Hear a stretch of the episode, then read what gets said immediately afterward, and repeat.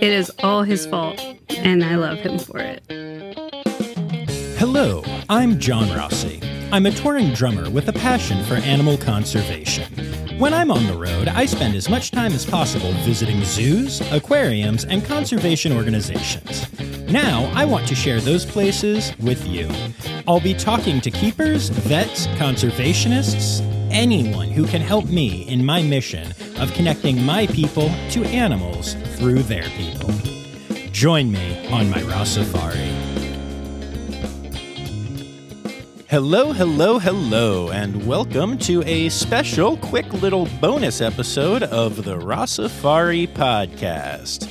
Now, for those of you who have been with me since the beginning, or who have gone back and looked at my, or I guess listened to my, since they're audio, early episodes, uh, you may remember that my fourth episode was entitled Remembering Idgie and it was all about Idgie, the red panda who lived at Zoo Atlanta and had a huge impact on me.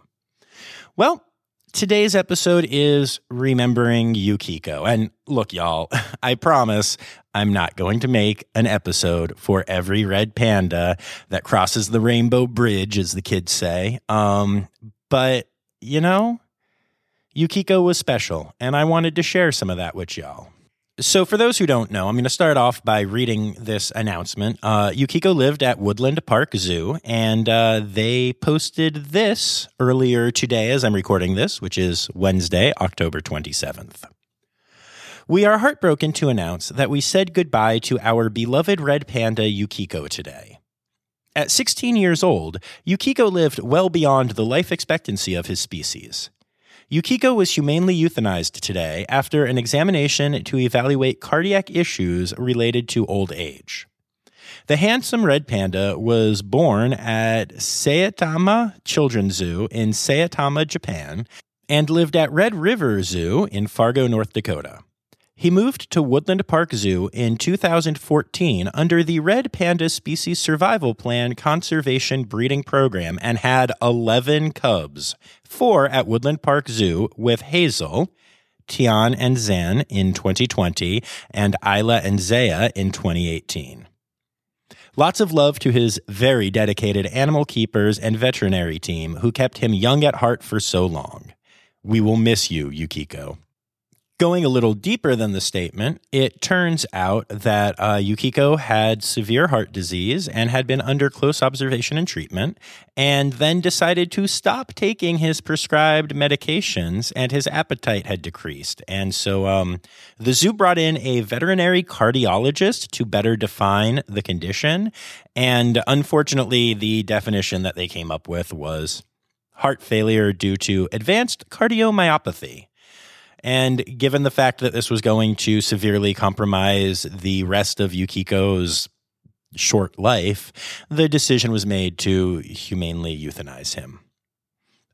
I am devastated at this loss, despite the fact that, as they mentioned, he lived to be 16, which is literally twice the life expectancy of a red panda in the wild and six years longer than that in captivity.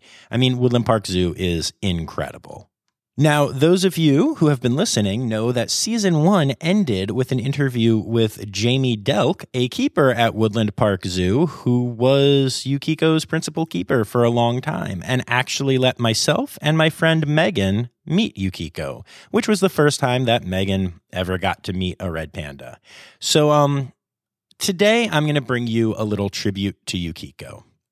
It's going to start off with some quotes from Jamie about Yukiko from that episode. But then it just so happens that Megan is on tour with me right now. And so we sat down and talked for just a couple minutes so that she could share the story of her time meeting Yukiko. And I have some thoughts about all of this, which I will uh, then add to the end of this. Um, so thanks for listening, and uh, I hope that uh, I hope that this this one, you know, inspires you and and makes you realize that if one little red panda who didn't even know it could have this impact, then imagine imagine the impact that you can have maybe without even realizing it. All right. Here is my stuff with Jamie from her interview about Yukiko.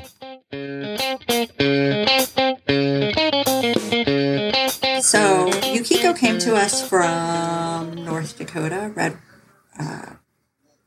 Red River. Is that a zoo? Red River. Yeah, yeah, yeah. I haven't been to that one, but yes. Um, I believe that's the zoo he came to us from. But originally, Yukiko came to us all the way from Japan. So his original name was Take, um, which means bamboo. And he has, he's a very pro- prolific breeder. He has like, well, now with our two latest, I think he has 11 or 12 cubs out there. That's amazing. And that He was important amazing. because he came from Japan, so he was like Yes. new genetics, right? Yeah. And yes, Sarah Glass was like, genetic. all right, boy, get to work. she put him to work and you know what he's old so he's he's 15 he's 16 he's he turned he got his driver's license this year um And he is the oldest panda I have met. And I don't mean age wise. I have met the oldest Yeah. panda in our country. I just Right. mean that Yukiko is like a 200 year old wise man who is just so calm and so zen. I've, I've never experienced a panda like Yukiko. I feel like Yukiko could teach me things. oh yeah we call him the zen master um That's hilarious because I didn't know that, but that's totally, I mean, he is. Yeah. yeah multiple and and and i bel yeah multiple uh, people call him the zen master um because he is he's the so we knew um so before him we had a red panda named harold this is the small world of red pandas harold went to cincinnati because his genetics were really important and we had stellar who uh, we were able to get her pregnant before she turned six before she kind you know their reproduction kind of shuts down at six if they don't have them uh, but her baby didn't survive. They needed some babies from uh, his genetics. They really wanted his genetics. Uh, so they send him to cincinnati where they're masters at such things. And he bred with lynn and lynn had hazel and harriet.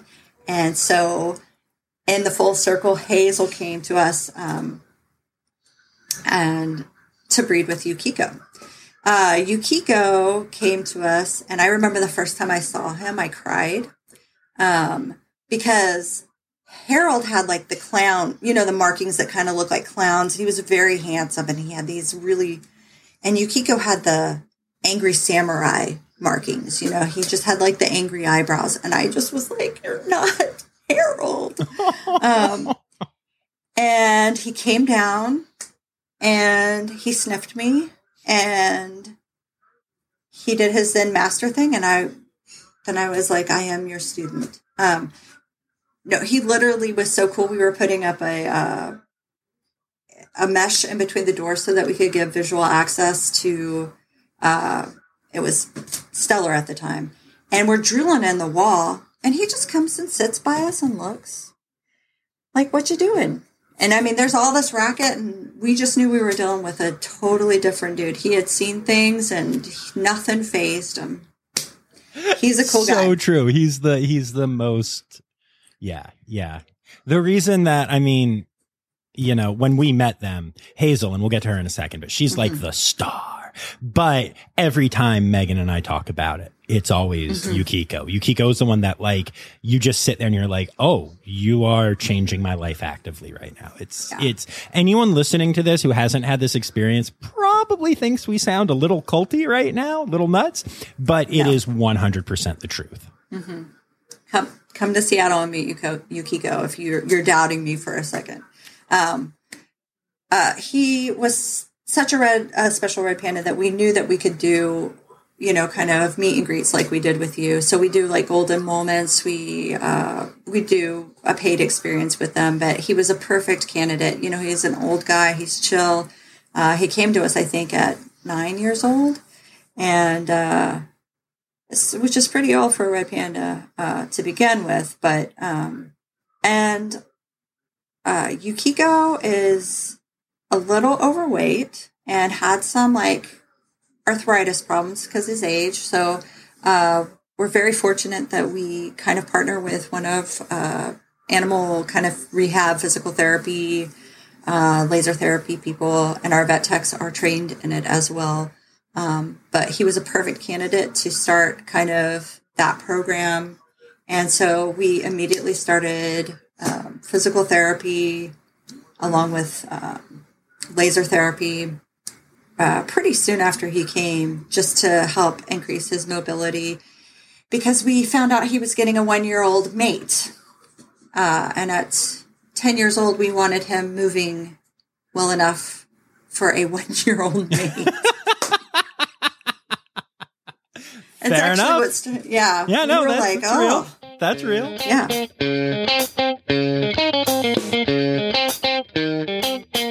And fortunately, he did move well enough for that one year old female. And uh, as mentioned, he had four more cubs at Woodland Park Zoo. Um, and then, yeah, so that was the awesome uh, Jamie Delk sharing her kind of thoughts on Yukiko. And um, now here is my my friend Megan, who who we talked about a little bit in there, and who uh, just really got to have a cool experience and and I think I think this matters. So uh, go ahead and listen to this.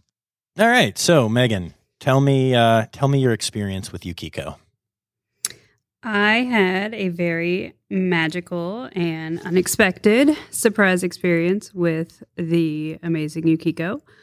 Uh, so we were in Seattle playing our our little touring show, and I, I mean, John is Instagram famous, as we all know, and uh, it's actually worth mentioning that at this time, you were not. I mean, I had like three thousand followers, not nearly what I have now, and no podcast, and I was just starting to do things, which I think makes it a little more magical. That's true. Well, you had Carson the Red Panda following you, so that's really the only thing that mattered. um, so the amazing, wonderful woman Carolyn um, hooked us up with Jamie, Carson's keeper, and she, you know, we were trying not to be, I think, too excited, too fangirly. But we said hi to her while she was feeding Carson. And then she was like, Hey, what are y'all doing at four o'clock later? And we were really in our heads, I think, like, Oh, we have to leave and go to the show. But we were like, Uh, nothing. So we spent the rest of the day trying not to get our hopes up. Um, but Jamie really delivered, invited us back. To be clear, we failed. We got our hopes up. We got our hopes very up. We were dancing like little children for the rest of our time through the zoo. But yes, yes. So go ahead. Yeah, so Jamie came through. She did not disappoint and took us back there to this magical little off exhibit area. And there she opened this big wooden door, and there was Yukiko in all his handsome old man glory. And I'm correct in saying that you had never met a red panda before, right? I had not. I you had also not had any like kind of No. experience like this. Like this was crazy to you, right? yeah, this was a great uh, gateway zoo experience. um, yeah, because I wasn't expecting it. I hadn't paid thousands of dollars for it. Um, and it was the first time that I was really like behind the scenes, like backstage at a zoo. So I kind of always thought like I wanted to be a keeper, go into conservation or something, but I was still kind of doing this theater thing. And and then it's just like the moment I saw back there and saw like what it was like and you know all this hardware and mechanisms of like the doors and the shifts and everything it, it kind of reminded me of backstage and it felt very much like home. Um, and i kind of knew that i was supposed to be there and that i was supposed to pursue this and then jamie let us um, yukiko was my first little guy I ever got to touch him feed him all that and he was just so handsome and gentle and it really was like looking into his little eyes, like I could see my future. And he kind of stirred something up in me. And I just, I knew I had to, I had to do this. So I kind of made that decision right there. And two weeks later, there was a pandemic. And I was like, all right, Yukiko, you told me to do this. So I'm to, I'm to do it. And here I am pursuing the zookeeper thing. Yep. You signed up for Project Dragonfly. You have worked at a vet's office, at a wildlife rehab, and you interned at the San Antonio Zoo already and continue to pursue it. Although you did get to take a little break to come out on tour with me right now. But uh, all of that stemmed from Yukiko, right? Yep. It is all his fault. Yeah. And I love him for it. Love it. Thanks, Megan.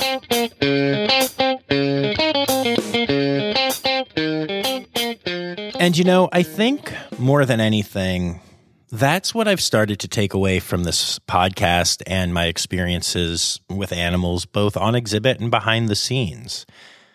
We've talked a lot on the pod about the definition of the term ambassador animal and what it means. But I, I, think what it really means at the end of the day is an animal that reaches someone and changes their lives.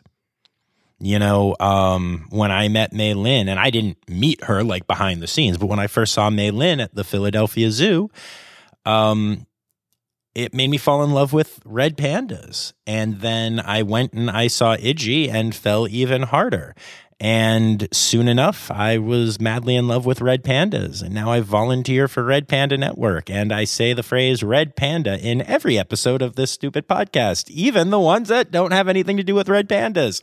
And I have stuffed Red Pandas and Red Panda shirts and Red Panda stickers. And, and, you know, it's really impacted me. And I've written for Red Panda Network and raised thousands of dollars for them and am a monthly donor. And those couple pandas had such a huge impact, not only on my life, but on the lives of the the red pandas and the people in Nepal that are are benefiting from that money being raised. And um, you know, that helped push me to do this podcast, which you all benefit from and which has had other amazing things happen. And these pandas don't know. May was just sitting there crunching her bamboo, and that's uh, that's that's how I fell in love with her.